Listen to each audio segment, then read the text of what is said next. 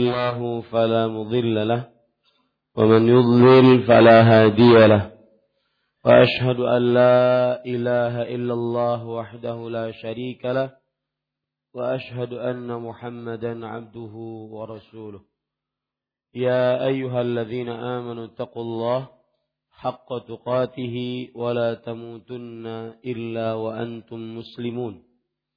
يا أيها الناس اتقوا ربكم الذي خلقكم من نفس واحدة وخلق منها زوجها وبث منهما رجالا كثيرا ونساء واتقوا الله الذي تساءلون به والأرحام إن الله كان عليكم رقيبا يا أيها الذين آمنوا اتقوا الله وقولوا قولا سديدا يصلح لكم أعمالكم ويغفر لكم ذنوبكم. ومن يطع الله ورسوله فقد فاز فوزا عظيما أما بعد. فإن أصدق الحديث كتاب الله وأحسن الهدي هدي محمد صلى الله عليه وعلى آله وسلم. وشر الأمور محدثاتها وكل محدثة بدعة وكل بدعة ضلالة وكل ضلالة في النار Alhamdulillah kita bersyukur pada Allah Subhanahu wa taala pada pagi subuh eh, subuh Selasa 29 Jumadah Tsaniyah 1438 Hijriah ini kita kembali duduk bersama di dalam Masjid Imam Syafi'i Banjarmasin Kalimantan Selatan untuk membaca kembali kitab Tafsir As-Sa'di Taisirul Karimir Rahman fi Tafsiril Kalamil Mannan yang ditulis oleh Fadilatul Syekh Al-Allamah Abdurrahman bin Nasir As-Sa'di rahimahullahu taala. Salawat dan salam semoga selalu Allah berikan kepada Nabi kita Muhammad sallallahu alaihi wa ala alihi wasallam pada keluarga beliau, para sahabat serta orang-orang yang mengikuti beliau sampai hari kiamat kelak.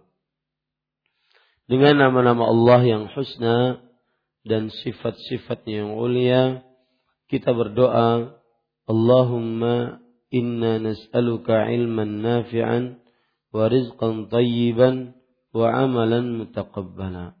Wahai Allah, sesungguhnya kami mohon kepada Engkau ilmu yang bermanfaat, rezeki yang baik, dan amal yang diterima.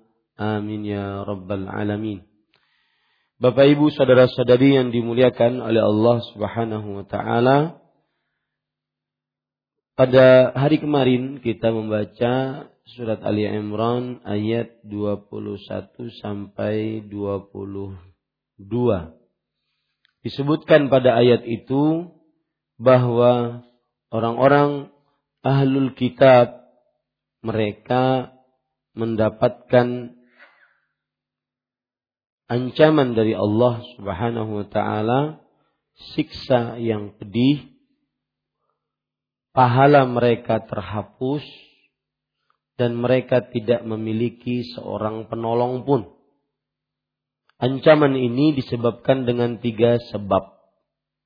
Yang pertama, mendustakan ayat-ayat Allah. Yang kedua, mendustakan dakwah para para rasul. Yang ketiga, membunuh para nabi alaihi wassalatu wassalam. Nah, kemudian pada ayat selanjutnya 23 sampai 25 Allah Subhanahu wa taala berfirman أعوذ بالله من الشيطان الرجيم. ألم تر إلى الذين أوتوا نصيبا من الكتاب يدعون إلى كتاب الله ليحكم بينهم ثم يتولى فريق منهم وهم معرضون. ذلك بأنهم قالوا لن تمسنا النار إلا أياما معدودات وغرهم في دينهم ما كانوا يفترون فكيف إذا جمعناهم ليوم لا ريب فيه ووفيت كل نفس ما كسبت وهم لا يظلمون yang artinya tidakkah kamu memperhatikan orang-orang yang telah diberi bagian yaitu Alkitab mereka diseru kepada kitab Allah supaya kitab itu menetapkan hukum di antara mereka Kemudian sebagian dari mereka berpaling. Dan mereka selalu membelakangi kebenaran. Hal itu adalah karena mereka berkata, kami tidak akan disentuh oleh api neraka kecuali beberapa hari yang dapat dihitung. Mereka diperdaya dalam agama mereka oleh apa yang selalu mereka ada-adakan. Bagaimanakah nanti apabila mereka kami kumpulkan di hari kiamat yang tidak ada keraguan tentang adanya dan disempurnakan kepada tiap-tiap diri balasan apa yang diusahakannya. Sedang mereka tidak dianiaya atau dirugikan. Surat Ali Imran ayat 23 sampai 25 Bapak Ibu saudara-saudari yang dimuliakan oleh Allah Subhanahu wa taala ayat ini Allah Subhanahu wa taala mengingkari kaum Yahudi dan Nasrani yang berpegang teguh dengan sangkaan mereka dengan kitab-kitab yang ada di tangan mereka yaitu Taurat dan Injil dan tidak mau untuk beriman kepada kitab selain itu. Yaitu kitab yang dibawa oleh Nabi Muhammad sallallahu alaihi wasallam. Mereka senantiasa menolaknya, mereka senantiasa membelakangi kebenaran tersebut. Ini sifat dari kaum Yahudi dan Nasrani. Sebab dari sifat ini adalah karena mereka disebutkan oleh Allah. Zalika bi annahum qalu lan tamassana naru illa ayyaman ma'dudat.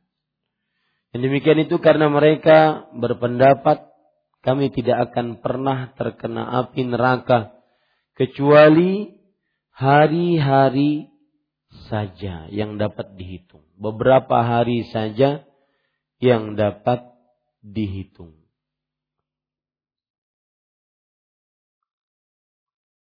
Yaitu sekitar tujuh hari kata mereka. Sekitar tujuh hari disebutkan dalam tafsir Imam Ibn Katsir rahimahullah. Dan berarti setiap seribu tahun di dunia satu hari mereka dapatkan. Kata mereka itu saja. Setiap seribu tahun di dunia mereka mendapatkan satu hari neraka. Dan inilah yang membuat mereka terperdaya. Sehingga menolak kebenaran. Tetapi coba nanti Allah mengancam ini. Di hari kiamat didatangkan hari yang tidak ada keraguan padanya, maka akan diperlihatkan dosa-dosa mereka. Dari mulai berdusta atas nama Allah, mendustakan para Rasulullah, membunuh nabi-nabi Allah, dan para ulama yang memerintahkan kepada yang ma'ruf, mencegah akan yang mungkar, Maka ketika Allah berfirman, "Fa kaifa idza jama'nahum liyaumin raiba fi?"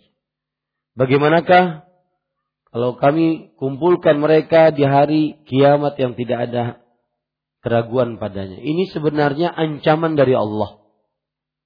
Atas seluruh apa yang mereka kerjakan, wahai kaum Yahudi dan Nasrani, diancam oleh Allah di hari kiamat. Dengan bahasa seperti itu. Kemudian di hari kiamat pula nanti Allah Subhanahu wa taala akan memberikan pahala ganjaran secara sempurna atas apa yang dilakukan. Kalau seandainya itu amal baik, maka dia akan mendapatkan kebaikan. Kalau seandainya itu maksiat dosa, maka dia akan mendapatkan dosa. Itu kira-kira tingkasan dari surat Ali Imran ayat 23 sampai 25. Kita baca apa yang disebutkan oleh penulis rahimahullahu taala. Penulis rahimahullahu taala berkata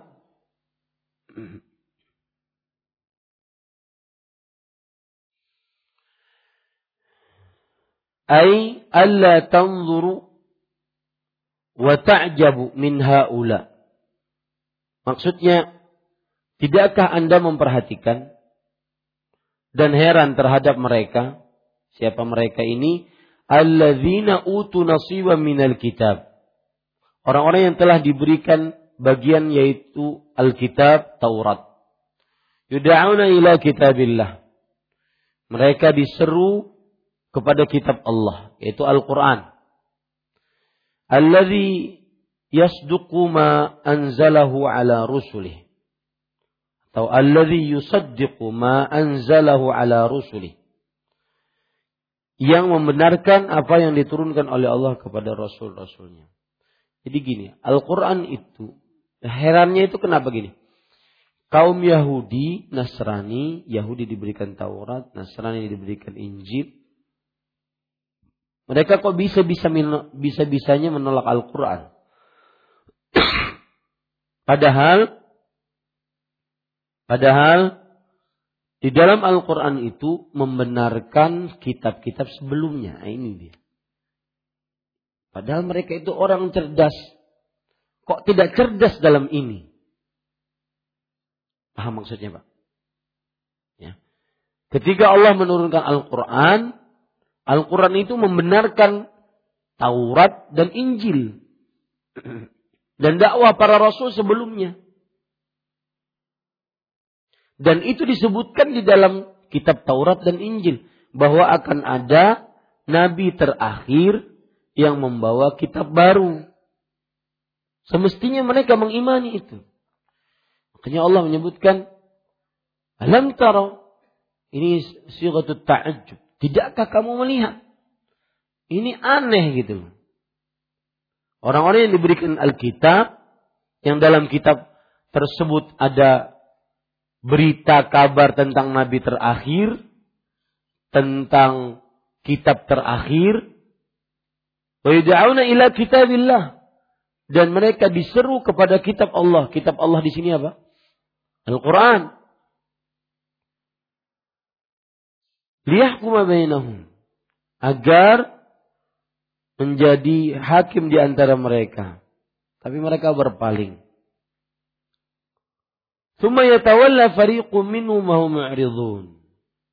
Kemudian sebagian dari mereka berpaling dan mereka selalu membelakangi. Ini salah satu sifat kaum Yahudi dan Nasrani, membelakangi kebenaran. Congkak terhadap kebenaran.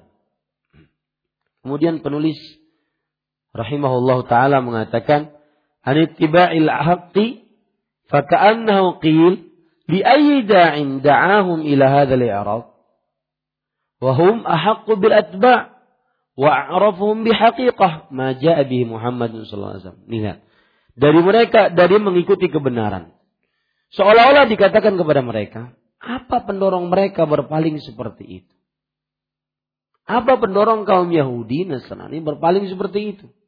Padahal mereka adalah orang yang paling berhak mengikuti dan paling mengetahui hakikat dari apa yang dibawa oleh Nabi Muhammad sallallahu alaihi wasallam. Fadzakara lidzalika sababain. Ternyata ada dua sebab. Lalu Allah menyebutkan dua sebab hal itu. Dua sebab berpaling dari kebenaran. Dua sebab senantiasa selalu meletakkan kebenaran di belakang punggung mereka. As-sababul awal amnuhum wa syahadatuhumul batilah li bin najah. Ini masalah. Pertama, rasa aman dan persaksian mereka yang batil. Bagi diri mereka sendiri akan keselamatan. Makanya mereka menyebut dirinya apa? Sya'bul mukhtar. Bangsa pilihan. Menurut agama Nasrani, kaum Nasrani itu bangsa pilihan juga. Selain yang beragama Nasrani, domba-domba. Lihat. Ya betul. Mereka saking buruknya. Domba-domba yang diciptakan oleh Allah untuk berkhidmat kepada kaum Nasrani. Begitu dalam kitab-kitab mereka, keyakinan mereka.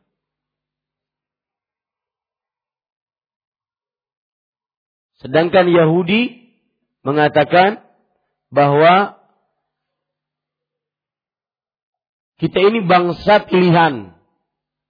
Sengaja Allah pilihkan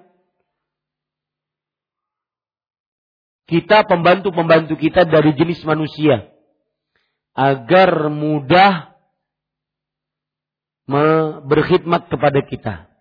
Tapi sebenarnya kalian-kalian ini adalah binatang kata mereka. Ini sama. Itu penyebab mereka menolak kebenaran. Mereka menyatakan diri mereka adalah bangsa pilihan dan aman dari siksa Allah. Dan itu banyak dalam Al-Quran. Wa anna nar la tamassum illa ayyaman ma'dudat. Coba lihat dalam Al-Quran beberapa ayat yang disebutkan oleh Allah. Wa qalatil yahudu laysatin nasara ala syai. Kaum Yahudi berkata, Nasrani itu tidak ada apa-apanya. Karena mereka menganggap Yahudi lebih hebat dibandingkan Nasrani.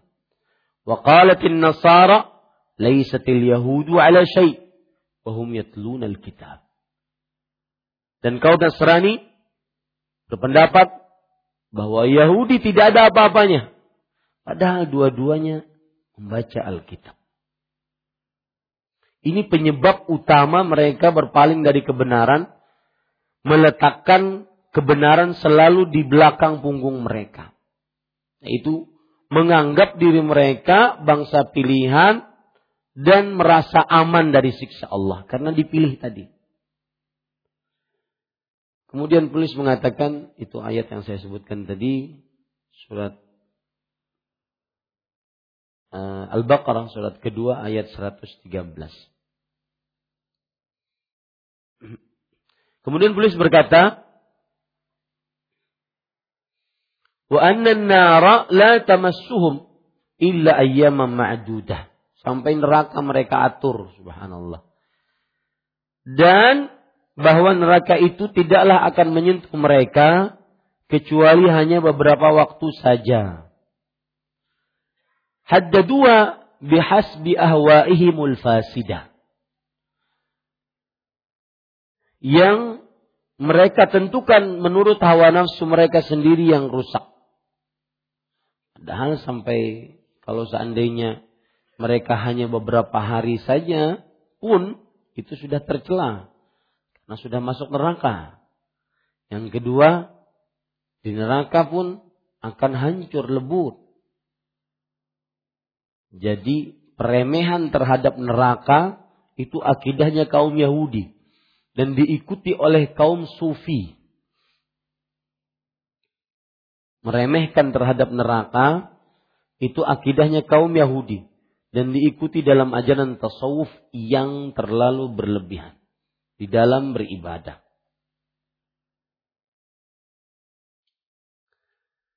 Orang Yahudi mengatakan nar illa Kita tidak akan pernah masuk ke dalam neraka kecuali beberapa hari yang bisa dihitung. Ente masuk neraka mati habis-habisan. La yamutu fiha wa la yahya. Tidak bisa hidup, tidak juga bisa mati. Tidak bisa hidup karena selalu disiksa, tidak mati karena kalau hancur dihidupkan lagi. Neraka adalah tempat siksa paling terburuk.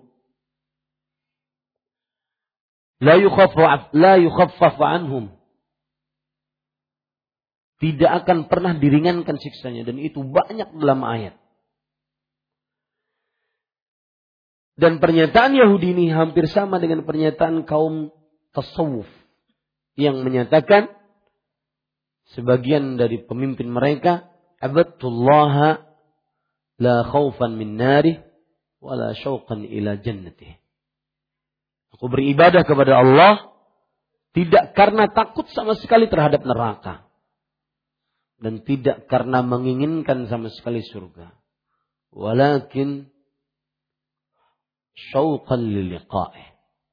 Tapi karena rindu untuk bertemu dengan Allah. Ini namanya beribadah dengan zauq. Beribadah hanya dengan perasaan bukan dengan dalil. Ini para ikhwan yang dirahmati oleh Allah. Mereka tentukan sendiri bahwa mereka sekian hari di dalam neraka sesuai dengan hawa nafsu mereka. Karena tadbir al-malik raj'un ilaihim atau, atau tadbir al-mulk raj'un ilaihim haitsu qalu lan yadkhul al-jannah illa man kana hudan aw nasara. Seolah-olah pengaturan kepemilikan kembali kepada mereka di mana mereka berkata sekali-kali tidak akan masuk surga kecuali orang-orang yang beragama Yahudi atau Nasrani. Al-Baqarah ayat 111. Uh, ini ayat dijadikan tameng oleh kaum liberal agar Islam tidak boleh mengklaim agama yang paling benar. Karena kalau Islam mengklaim agama yang paling benar, maka nasibnya nanti akan sama dengan Yahudi dan Nasrani. Allah berfirman kata mereka, "Lan yadkhul jannah illa man kana hudan aw nasara." Lihat kaum Yahudi mengaku tidak akan masuk ke dalam surga kecuali kaum Yahudi dan Nasrani. Islam kalau ngaku yang paling benar, satu-satunya yang nanti masuk dalam surga, seperti ini kata mereka nasibnya. Makanya menurut mereka kaum munafik di, di abad ini bahwa tidak tidak realistis sebuah agama memonopoli surga. Itu menurut otakmu. Tetapi menurut Allah Subhanahu wa taala inna dina 'indallahi islam Wa man yabtaghi al islami dinan falan yuqbala min. Jadi Pak, satu. Satu untuk membantah kaum liberal kembali kepada Al-Qur'an. Itu saja. Enggak usah ikut gaya perkataan mereka, gaya pemikiran mereka musuh dalam selimut bagi umat Islam, khususnya di Indonesia, adalah kaum liberal. Kaum munafik abad ini.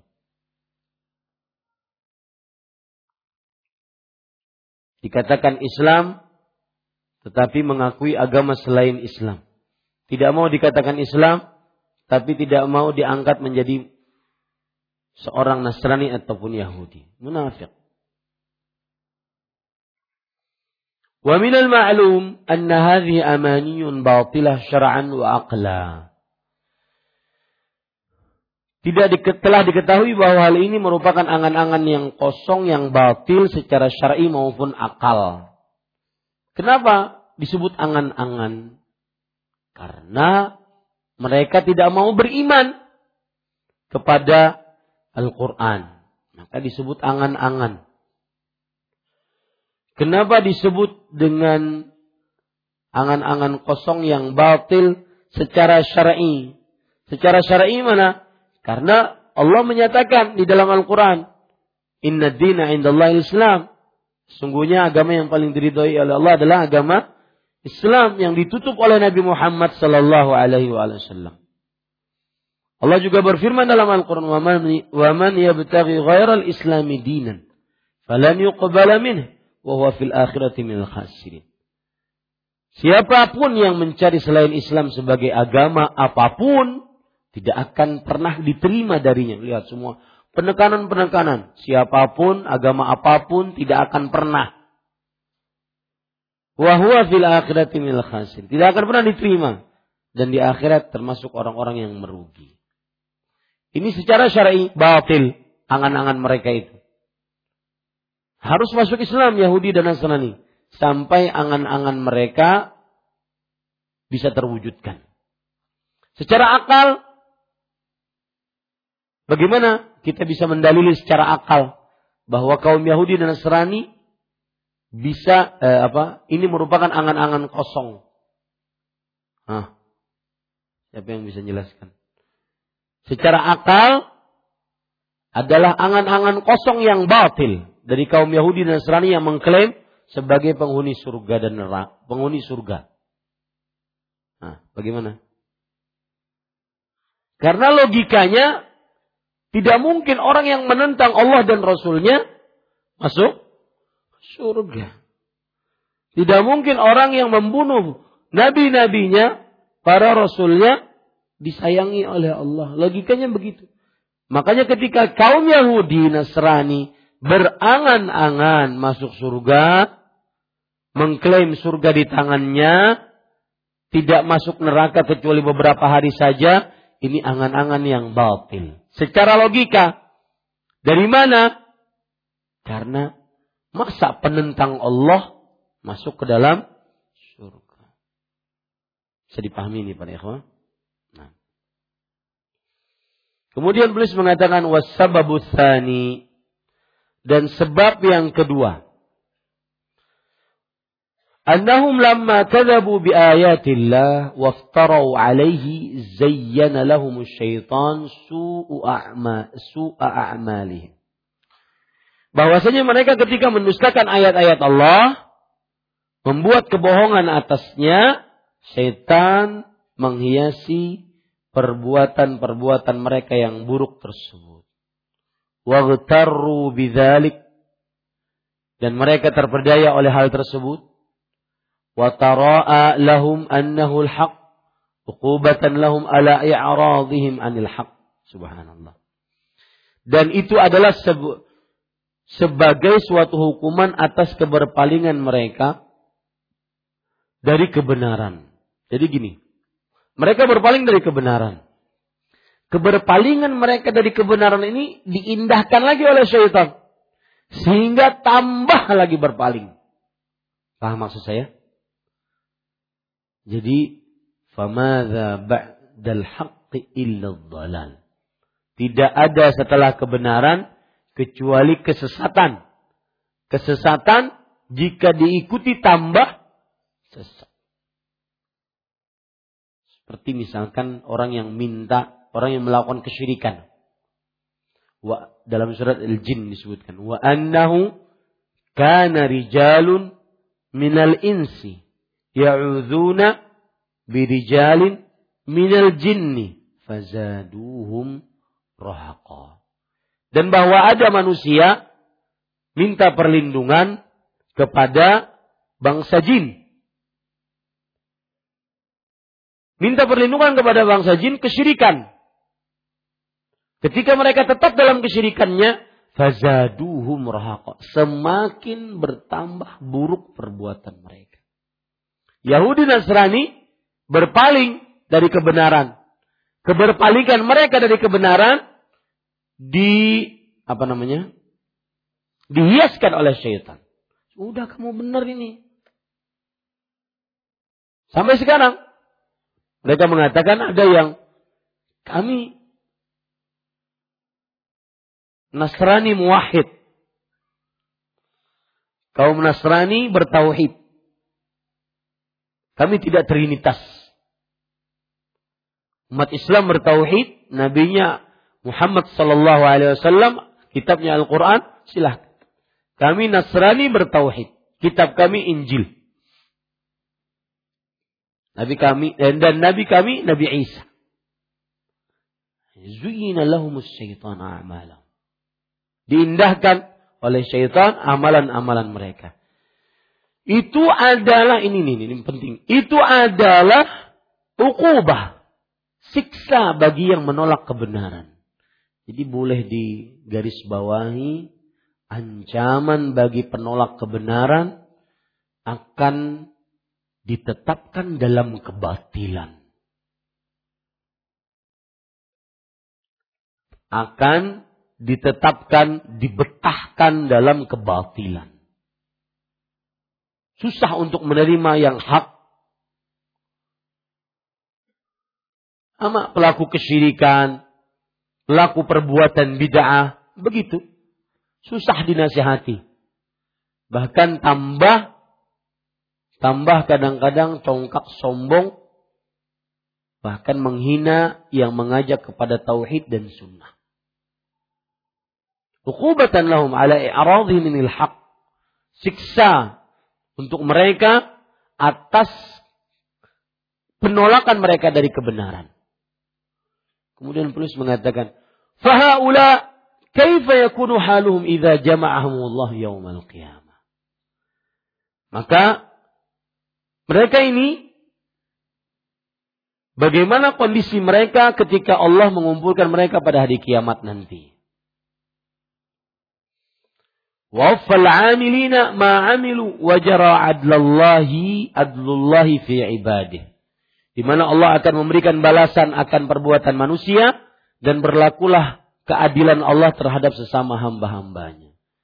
Ini maksudnya adalah ancaman. Ya, ketika Allah berfirman tadi, "Fakaifa idza jama'nahum?" Bagaimana jika kami kumpulkan mereka dengan seabrek-abrek penyimpangan mereka ini? Menolak kebenaran, menjadikan kebenaran selalu di punggung mereka, di, di belakang punggung mereka. Kemudian setelah itu semakin sesat, semakin sesat. Orang seperti ini bagaimana nasibnya nanti kalau di hadapan Allah? Maksudnya pasti nasibnya binasa pasti nasibnya sengsara. Fahunalika la tus la tas'alu amma yasiluna ilaihi minal iqab. Saat itu tidaklah perlu ditanya lagi tentang siksa yang akan mereka rasakan. Khairi. Dan itu adalah karena tindakan yang diperbuat oleh afwan. Eh, kebaikan dan pahala tidak mungkin didapatkan. Bima kasabat.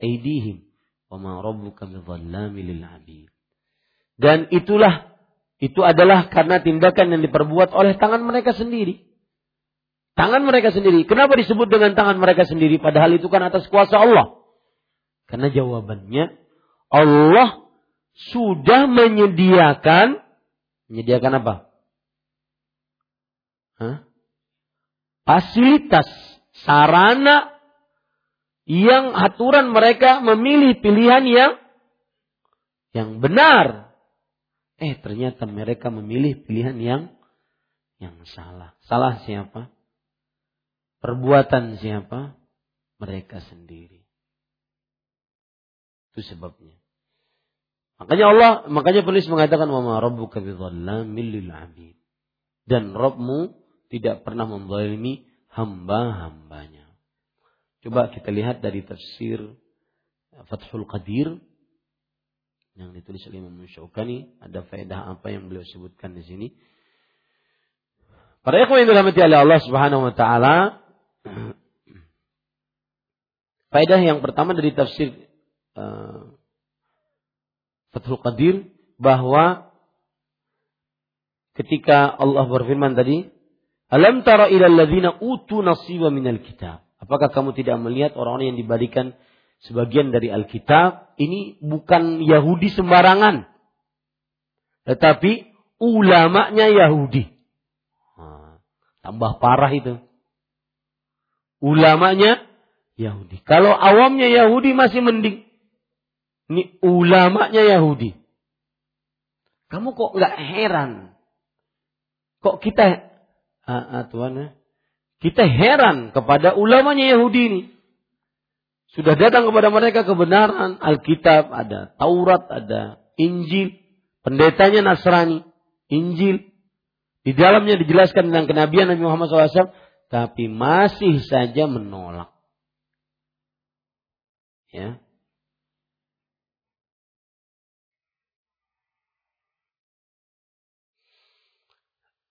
Nah, kemudian mereka ada tambahan juga. Ketika Allah tadi berfirman, kami tidak akan pernah masuk ke dalam neraka kecuali hari-hari yang bisa dihitung. Hari-hari yang bisa dihitung ini, ya garis bawahi, kenapa mereka menyatakan diri mereka penghuni neraka? Karena mereka tahu salah ketika menyembah anak sapi. Bodoh sekali Yahudi. Tahu salah, kan ada ayatnya. Mereka menyembah anak sapi. Ya, ada ceritanya kaum Yahudi. Ketika ditinggal oleh Nabi Musa alaihissalam. Selama berapa hari? 40 hari. 40 hari mereka baru beberapa hari ditinggal oleh Nabi Musa menyembah anak sapi. Nah, kata mereka ini kesalahan, kami ngaku. Makanya lan tamassanan nar ayyaman ma'dudah. Kami tidak akan pernah masuk ke dalam neraka kecuali hari-hari yang bisa dihitung. Hari-hari yang bisa dihitung itu itulah kesalahan mereka ketika mereka menyembelih apa menyembah anak sapi.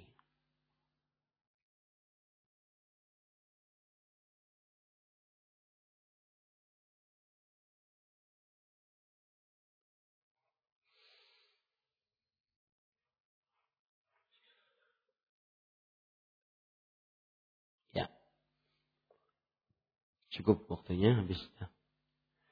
Uh, insyaallah taala kita akan baca ayat yang agung setelah ini. Ini ayat 26 27 itu ayat agung. Bahkan disebutkan di dalam tafsir Imam Nukathir bahwa ayat itu adalah ayat yang di dalamnya terdapat Ismullahil A'zam nama Allah yang paling agung. Kalau kita baca lanjutannya tidak cukup waktunya dan akan tergesa-gesa, kita cukupkan pada kesempatan hari ini. Wallahu alam wa sallallahu nabi Muhammad walhamdulillahi rabbil alamin. Nah, ada yang bertanya?